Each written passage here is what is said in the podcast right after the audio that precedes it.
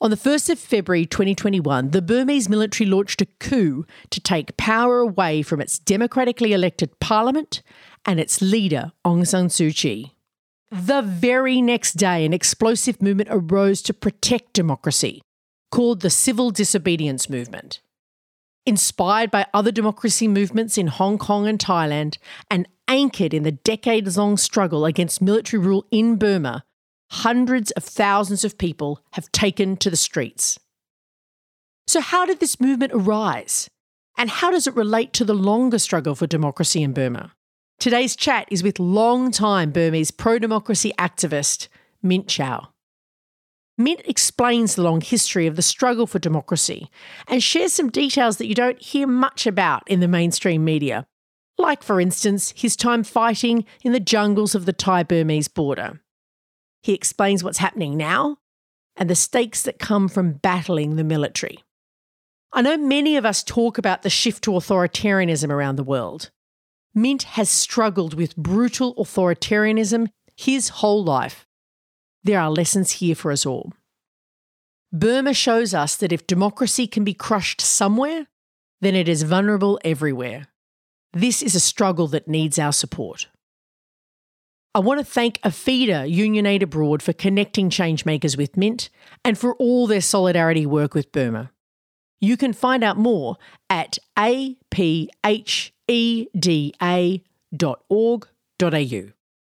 So, let's go.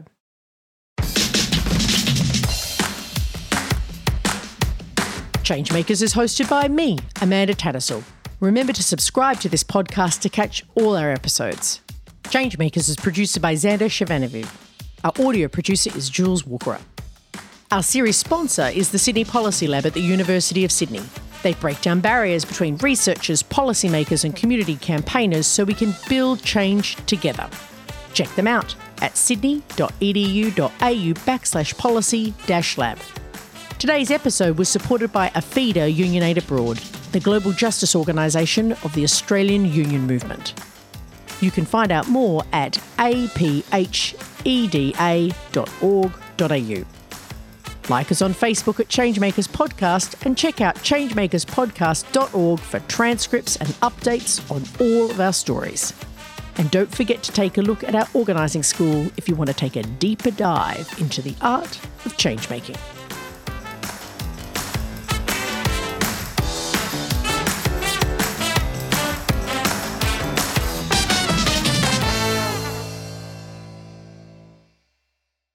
Myint, I am honoured to have you here on the Changemakers podcast. Welcome to Changemakers. My pleasure as well. Thanks, Myint. It's such a hard time for anyone connected to Burma, especially someone like you who's fought for a democratic Burma most of your life. We really appreciate the time they've given us today. But I was wondering if you could explain to our audience to begin with, if you could explain to them what kind of change maker are you? We want Burma to be a truly democratic federal union in the future. Well, that's nothing but clear. That doesn't seem like too much to ask, hey? Yeah, because in Burma, there are so many nationalities living together very peacefully. Without establishing democratic federal union of Burma, we cannot bring peace so, some of our listeners might know a lot about Burma, what is now called Myanmar, and some probably don't know very much. I'm hoping, um, Myint, that you, in explaining your own lifelong struggle around democracy in Burma, might be able to shed some more light so people in Australia and beyond get a sense of the deep, long movement for, for democracy in Burma. So, to begin, tell us where that journey started for you. As I was born and raised in Karen State, where there was protracted civil war for many years since independence in 1948. So I witnessed a lot of atrocities committed by the Burmese military in the civil war zones, even the big cities in Karen State. So that made me interested in politics and peace and the sufferings of the people every day. So when I was a medical student, I witnessed the brutal crackdown by the military regime against student protests in Rangoon in 1974 and 1976. So I'm so sorry for the fallen leaders who fight for democratic country in the future. And then when I became a doctor in 1982, I supported the student movement behind the scene. So I was arrested by secret police and detained and interrogated and tortured in the detention center for a few days. When I was released, I realized that there were so many activists, doctors, intellectuals, students disappear without informing their family members. Maybe a few months, maybe a few years, maybe nobody knows where they are. So that situations shocked me. So I decided to take part in the demonstrations in 1988. So the first nationwide pro-democracy uprising broke out in 1988. I actively took part in the demonstration like this time. So this is the first time I took part in the massive peaceful demonstration in the country. Unfortunately, the military seeks power and brutally cracked down. As a result, 3,000 protesters were killed, many hundreds got injuries. More than 10,000 people, including me, were forced to flee to the border areas. So we took up arms to fight against the military dictatorships. This is my background. Wow. Right. Okay. So, can I take us back a little bit to the 8th of August 88, 8888, a very famous day and time in the social movements for democracy in, in Burma, where students and others came together to really rise up against the, the regime. I'm wondering if you can paint a picture for us about what it was like. Can you can you take us there? What was it like? Yes. As far as I remember, in 1988, there was no democratic government, only military proxies, one party dictatorships in our own country for 26 years. And because of 26 year political repressions, economic mismanagement, the people, very angry, took to the street and uprising broke out spontaneously. There was no political parties, no collective leaderships, no human rights, no media, no information technologies, and demonstrations in Oka without systematic organization. So every towns and cities and townships, the people took to the street, they show they want a new democratic country. So what I mean is no leadership, no action plan, no strategic, you know, goals yeah. of the people. So what I mean is the demonstrations happened without any concrete plans. Mm. So at the time, the military, you know, watched very carefully. They changed their proxy government one to another. So they changed three consecutive proxy governments during two months. So finally, they seized power. Actually, they took power from their proxy government you know, back to them. So quite sadly, once they declare martial law and they seize power, they brutally crack down the peaceful demonstration, not like this. So as a result, 3,000 people were killed. So few days later, many thousand people fled to the Thai Burma border, Indian Burma border, China Burma border. They were forced to take up arms to fight against the military dictatorships. What so, was that? Ex- can I ask what was that experience like? I can only imagine how difficult it was. At the time, we didn't know situation on the Thai Burma border. So what we noticed, this regime is very brutal. If we cannot escape from the atrocity, we must be in prison. We must be executed in the prison. So we have no choice to flee the country to join other ethnic groups who fight against the military dictatorship for their, you know, autonomy. So we didn't know situation on the Thai Burma border. Once we arrived there, we faced untold hardships: no food, no medicine, no enough clothes to fight very bad weather, terrible malaria, and so many infections. And how long were you there? 12 years. 20 years. 12, yeah. 12 years. What did you do? What what did you were a doctor? Did you use your skills? Did you do uh, what else? Like what did you do serving the community on the Thai Burma border? I played dual roles in the pro-democracy movement on the Thai Burma border. First, as a doctor, you know, I served as a doctor. Yeah, well, also freedom freedom fighter, you know. yeah. So I attended military training to defend myself and my people. So I went to the combat zones and tried to save my comrades in the fighting with the Burmese military troops. So I witnessed a lot of, you know, tragic things. What I mean is I witnessed atrocity of the Burmese troops in ethnic control areas the civilian people suffer the most because they cannot defend themselves. So, what I like to emphasize is the plight of the people in the Thai Burma areas terrible, mm-hmm. terrible. Without food, without medicine, without stable accommodation, all the time when the Burmese regime destroying their villages, they were forced to flee to the mountainous jungle area as a internally displaced person for many months and many years. So I witnessed a lot of tragic things during the past 12 years in my life. So, can I ask on the border, you mentioned that there were uh, lots of different ethnic groups from across Burma gathered together on the border. Was that a space where people found themselves building relationships, or was it a space for just survival during such difficult times? Yeah, before 1988, there was pro-democracy movement very secretly inside the country. At the same time, the armed struggle for autonomous state by the ethnic insurgent groups. So we never combined the struggle as one.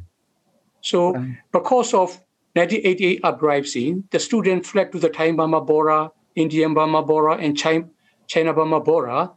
The ethnic armed groups welcomed the students and young people from the cities. So they understand each other. Now we are victims of the military regime. So our common enemy is military dictatorship. So we decided to combine democratic struggle plus ethnic struggle for greater autonomy. So it is a very important issues. Since then, we work together to fight for not only democratic but also federal union of Burma, which can guarantee equality and self-determination of all ethnic nationalities. Wow. That is quite extraordinary when a liberation movement against the state becomes a liberation movement between the people.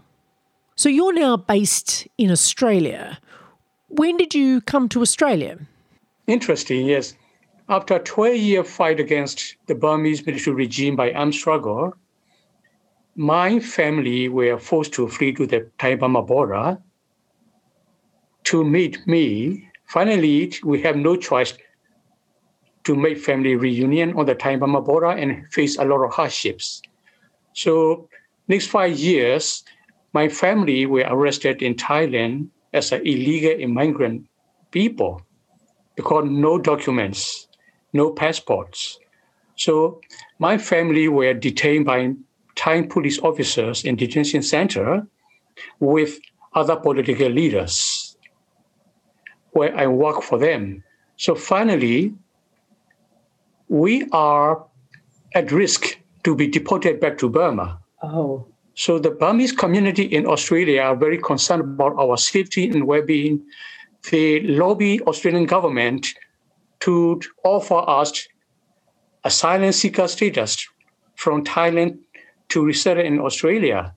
So a few months later, we are granted to come to Australia as a refugees to resettle with my family. So once we arrive in Australia, I left my family back in Australia again, and I left for Thai Burma border again to carry on my fight. So wow. in 1998 June, my family and I arrived in Australia together, but I think one month later, I left for Thai Burma border back again to, con- to continue my fight over there. So my family lived in Australia. I extensively travel around the world to lobby international communities to support our cause by all possible ways and means. Yeah. Until uh, 19, until 2016. It slowly started to work, yeah? Like there were changes, changes from 2010 onwards. The there were elections. Eventually uh, Aung San Suu Kyi and the NLD, they were elected to, to government. It's extraordinary. How did, how did that make you feel? How was that change? I strongly believe that defiance of the people, the leaderships of Aung San Suu Kyi and National League for Democracy, plus international pressure and actions, we achieve our goal.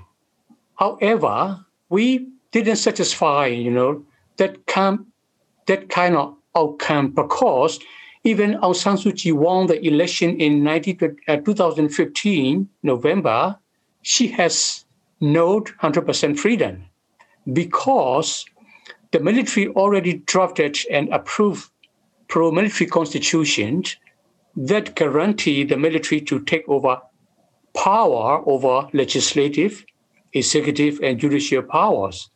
So that constitution prevent Aung San Suu Kyi to rule the country properly. So, as you all know, they already you know, took 35% of parliamentary seats in the parliament. So, Aung San Suu Kyi declared she would try to amend the constitution, however, without support of the 25% of the military representatives in the parliament. She cannot change. So at the time, we feel that even we achieve our goal to a certain extent, our struggle not complete yet. We have to carry out this struggle until we change the constitution. And so here we are. It's 2021, and uh, we're making this recording in the very end of February.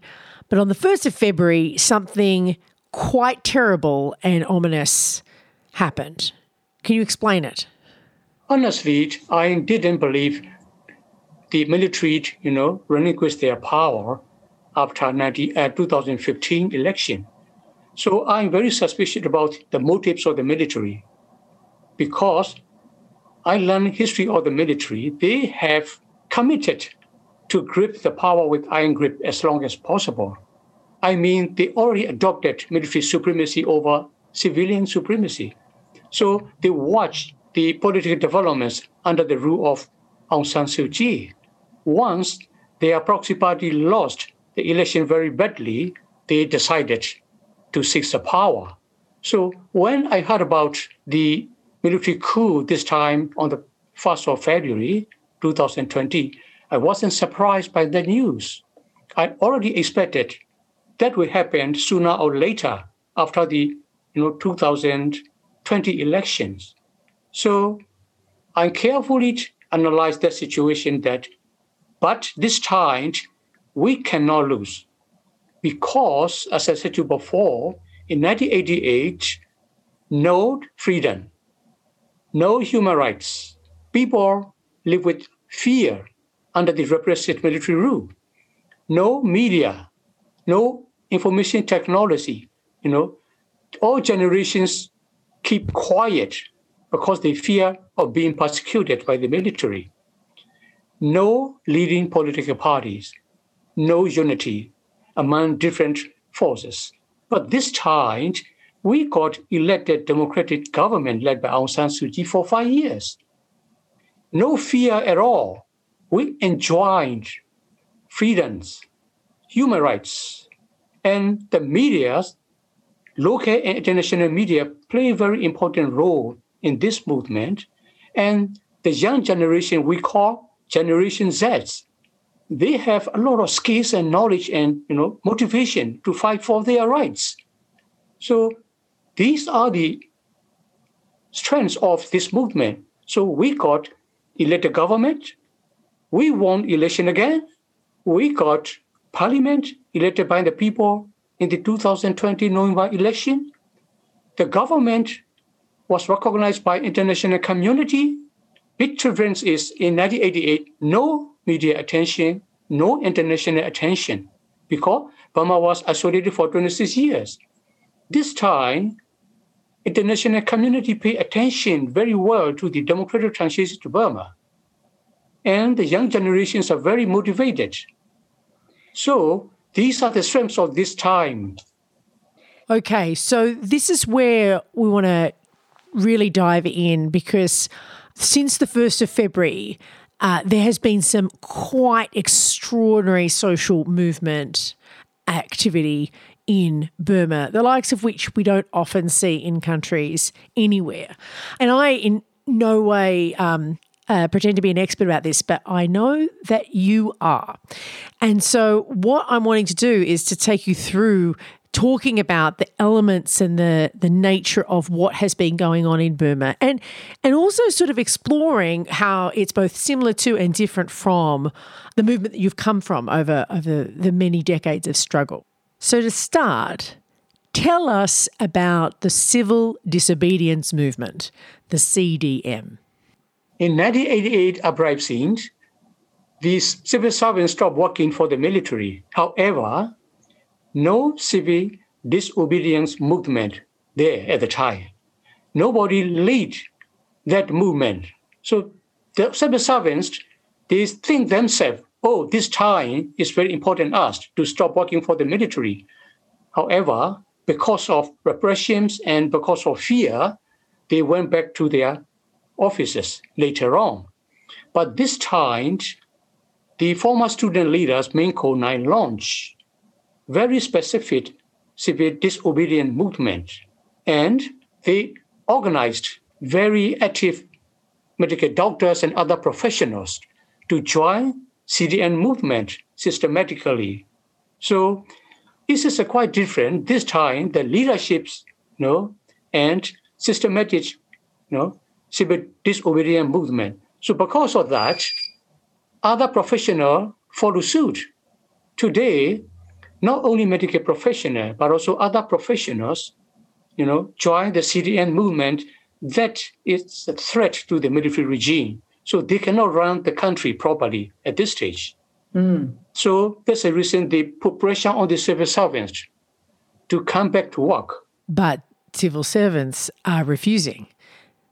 They're exercising civil disobedience. Even the civil servants who joined the CDM movement launched name change campaign against the civil servants who don't join the CDM movement.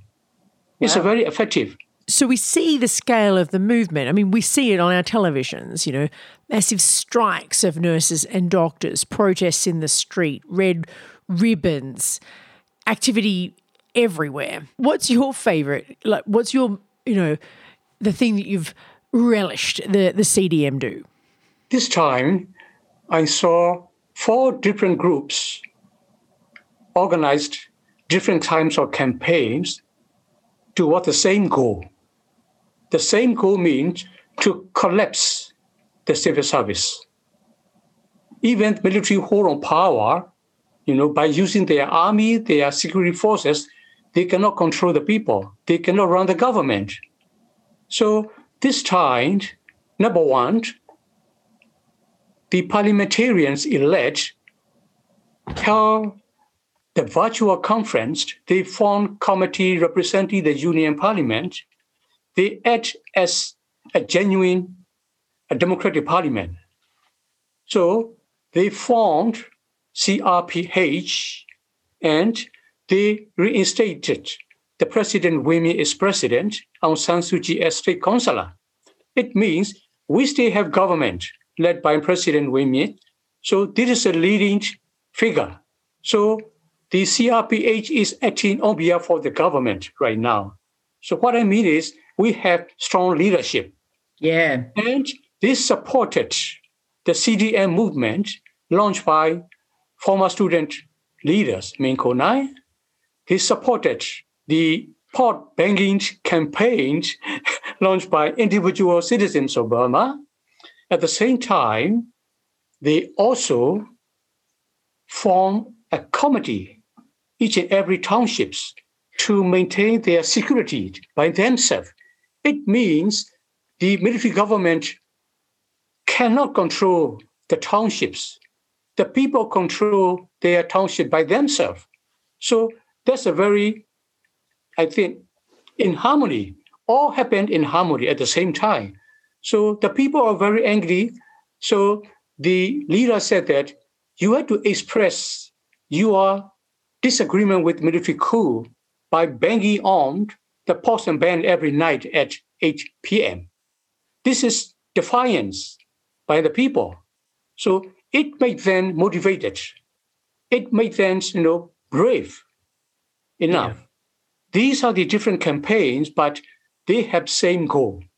Yeah. To make the military regime collapse there are so many dynamics going on. There's, you know, modelling uh, the government that they should have by reinstating the the previous government, you know, prefiguring what democracy needs to be again in in Burma. Then there's the massive mobilizations in the streets. There's the activity across all the provinces of of Burma. There's just so many intersecting elements, so much symbolism, so many different traditions working together. One of the things that has struck me about the dynamics is that, at least as an observer, some of the activity that I see on this on the television screen in Burma reminds me of the kind of uh, mobilization and activism, even to the point of yellow helmets that we saw in Hong Kong and so many cities around the world. Do you see that there is learning between these different democracy struggles, you know, Thailand, Hong Kong, Burma, other places? Do you see that resonance? Yes. The people of Burma learned lessons from different countries as well as lessons from 88 uprising as well. Yeah. So as I said to you before, massive peaceful demonstration across the country cannot topple the military regime. pot banging campaign cannot topple the military regime. However, civil disobedience movement can topple the regime under the leadership of parliamentarians. It's quite clear. Completely. And you know, there's, there's this has been written about. Erica Chenoweth, who writes about democracy uprisings uh, across the world and has a, a study of, of, of, literally, you know, over a hundred, you know, in inverted commas, democracy revolutions established in the, her study that it was the nonviolent movements that were much more successful and lasting.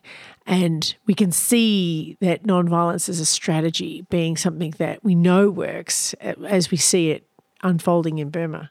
And so it's a pretty difficult adversary that you face. You know, the the Burmese military. They are brutal and uh, cruel, and they uh, shoot and kill protesters. How is the movement? How does the movement prepare and plan and respond to an adversary like that? The people of Burma are fighting for democratic government by taking enormous risk at this time. But the military regime are underestimate the role of younger generation. So this time, the Generation Z are leading massive demonstrations across the country every day they got enormous support from grassroots people. So they are leaders. So they had no fear. They said, we are fighting for our future, not for the party, not for the organizations, for us, for our future. They are very committed to fight for their future. At the same time, they have a lot of strategies. Draw attention from international community by showing their anger, their desire, and their willingness to fight for democracy. At the same time, they declared that they would listen to the instructions and order of the elected government, elected parliamentarians, and Aung San Suu Kyi as well. So they clearly see that Aung San Suu Kyi and the NLD is a leader. So they have their own leaders. They support the movement by all possible ways and means, but they demand international assistance, international mm. pressure. So they call on the international community to put pressure on the military regime to relinquish their power and to restore democratic government, to honor the election result, and to convene the parliament as soon as possible. This is a message to international community. So what I mean is this time, domestic pressure and international pressure can work together to topple the military regime. Okay, let's talk about uh, the role of international support. So tell us why it's important, how it's important. Um, and when you do, like, I'm interested to get your perspective not only on the role of state actors intervening and playing a role in Burma, but also non state actors, civil society organisations, and other networks in countries supporting the movement in Burma. When they learned lesson from the past, they realized that the main political force inside Burma is the most important. But we need assistance from overseas Burmese community as well as international community. So I think the political forces inside Burma will maintain their struggle until they achieve their goal. But at the same time, they would draw attention from international community by one way or another, particularly United Nations Security Council. So mm. this time, the UNSC issued a statement calling for the release of all detainees to respect election results to respect will of the people and aspirations of the people. So this time, UNSC statement is stronger than the previous time, but it's not enough. So the people inside Burma believe that they have to step up their actions to call on the international community, including Australia, mm. to take firm and effective actions against military regime until they relinquish their power. Okay, so what do you think the impact will be? Like, do you think that international actors, international countries will act? You know, Australia and Japan have just come out and said that they're going to do something in relation to Burma. Do you think that that will happen? What's your take on on the impact and the actual role of international support at a time like this? According to my past experiences, I don't believe so. However, international pressures can play a very effective role in our movement. They cannot topple the military regime, as I said to you before, mm. but they play very significant role in our movement. That's the reason we call for international pressure against the generals. One day, maybe sooner or later, the international actors will work together to take coordinated actions against the Burmese general to enter negotiation with Aung San Suu Kyi and democratic forces in Burma. They only focus on negotiations, compromise, and national reconciliation. They won't topple the regime straight away because China, Russia, ASEAN play differently. So this time, US, UK, and European Union we work with the ASEAN to get concerted actions, maybe mutual agreement to deal with Burma issues very diplomatically.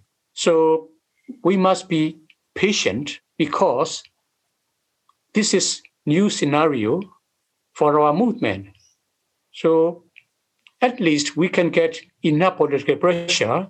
It will be very good for our movement. Mm. So we can combine international pressure and domestic pressure. I'm sure we can topple the regime. And and so what I'm hearing in all of this is that the anchor for all this change is the local Burmese movements and organizations connected across the different ethnic communities, building out from that base powerful international support, both in international movements and international state actors? Yes, this time the ethnic armed groups supported this civil, civil disobedience movement very well. And they said they will protect the people who join CDM movement if they are in trouble. So at the same time, inside and outside, Burmese community raised a lot of funds to support the civil servants who join CDM movement. So they don't need to worry about their livelihood, yeah. financial issues. We will support maybe one year, two years, it doesn't matter. We are very committed to doing this.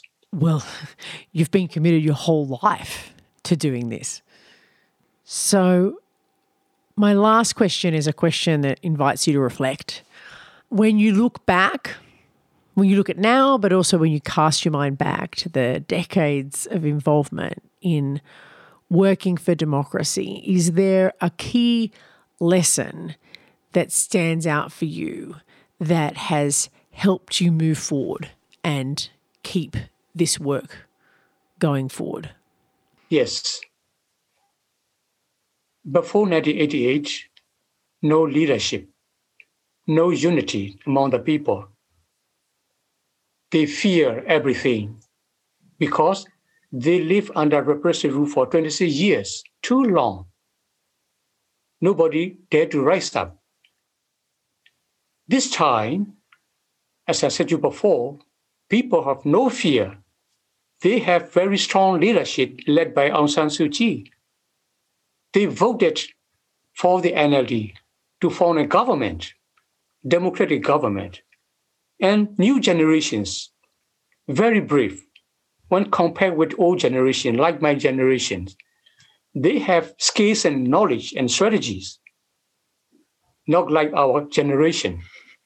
So when I analyzed and compare, you know, today's situation in 1980 situations, a lot of strengths rather than weaknesses. Another thing is if you enjoy your freedom, human rights, you don't want to lose again. In my time, we never ever enjoy human rights and freedom.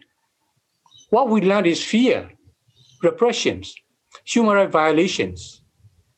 You know, involuntary disappearance. Nobody know you disappear because military kidnap you from anywhere and you can be killed, you can disappear without informing your families. This time, information technology, what I said is 54 million Burmese, whether they're educated or not, it doesn't matter. They are using smartphone. They learned how to use smartphone from their children.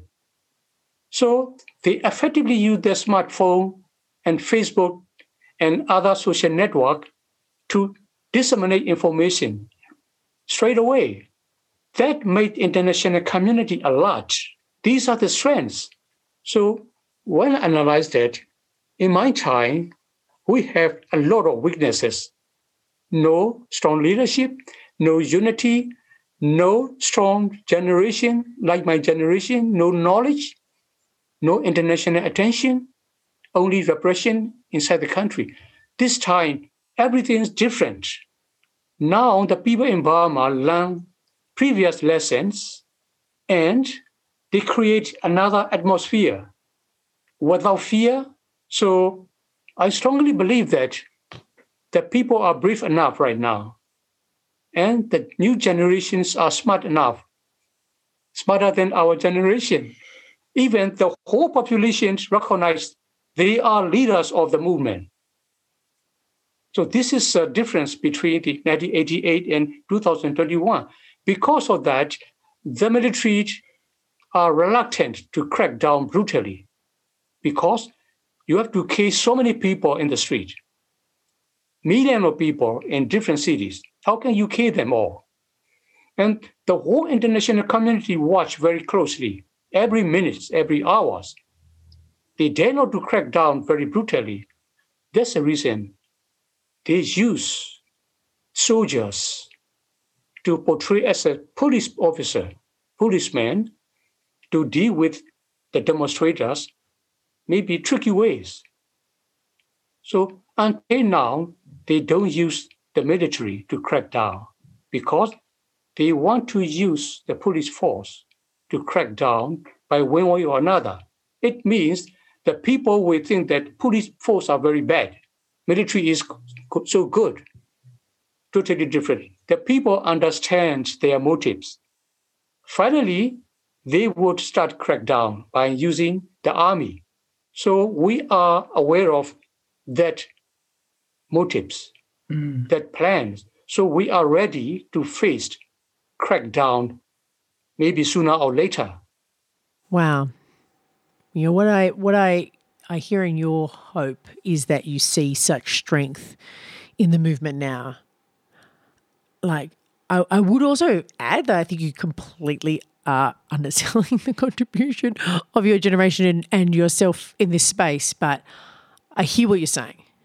But you, the biggest thing I hear is this hope and belief in the strength of a movement of young people, and you see it in Burma. You know, I you know I think we all can see it in places like Hong Kong and Australia with cl- climate strikers in in Santiago around transport fees, and then more broadly in Beirut. Like so many movements where young people are leading. leading this struggle for democracy and young people leading that struggle. Yeah, I strongly believe that the bravery and defiance of the people inside the country and international pressure can topple the regime sooner or later. Yes. That's the mix. That's the mix. That's the thing for us to learn and take away. Let's hope you're right. Let's hope that this happens. And look, let it also be said that we might come back to you in a bit of time, in a few months, some point to find out how it's gone and what what we've learned. Thank you so much for coming on. It's been a pleasure. Okay. Bye. Changemakers is hosted by me, Amanda Tattersall. Remember to subscribe to the podcast to catch all our episodes. And don't forget the back catalogue filled with stories and chats with wonderful people. Changemakers is produced by Xander Shivani. Our audio producer is Jules Wookera. Our series sponsor is the Sydney Policy Lab at the University of Sydney. They break down barriers between researchers, policymakers, and community campaigners so we can build change together. Check them out at sydney.edu.au backslash policy dash lab. Like us on Facebook at Changemakers Podcast and check out changemakerspodcast.org for transcripts and updates on all of our stories. We also run a fabulous Facebook chat group, Changemaker Chats, on Facebook. Search it up, my friends, where you can meet and exchange ideas with other listeners. And don't forget to take a look at our organising school if you want to take a deeper dive into the art of changemaking.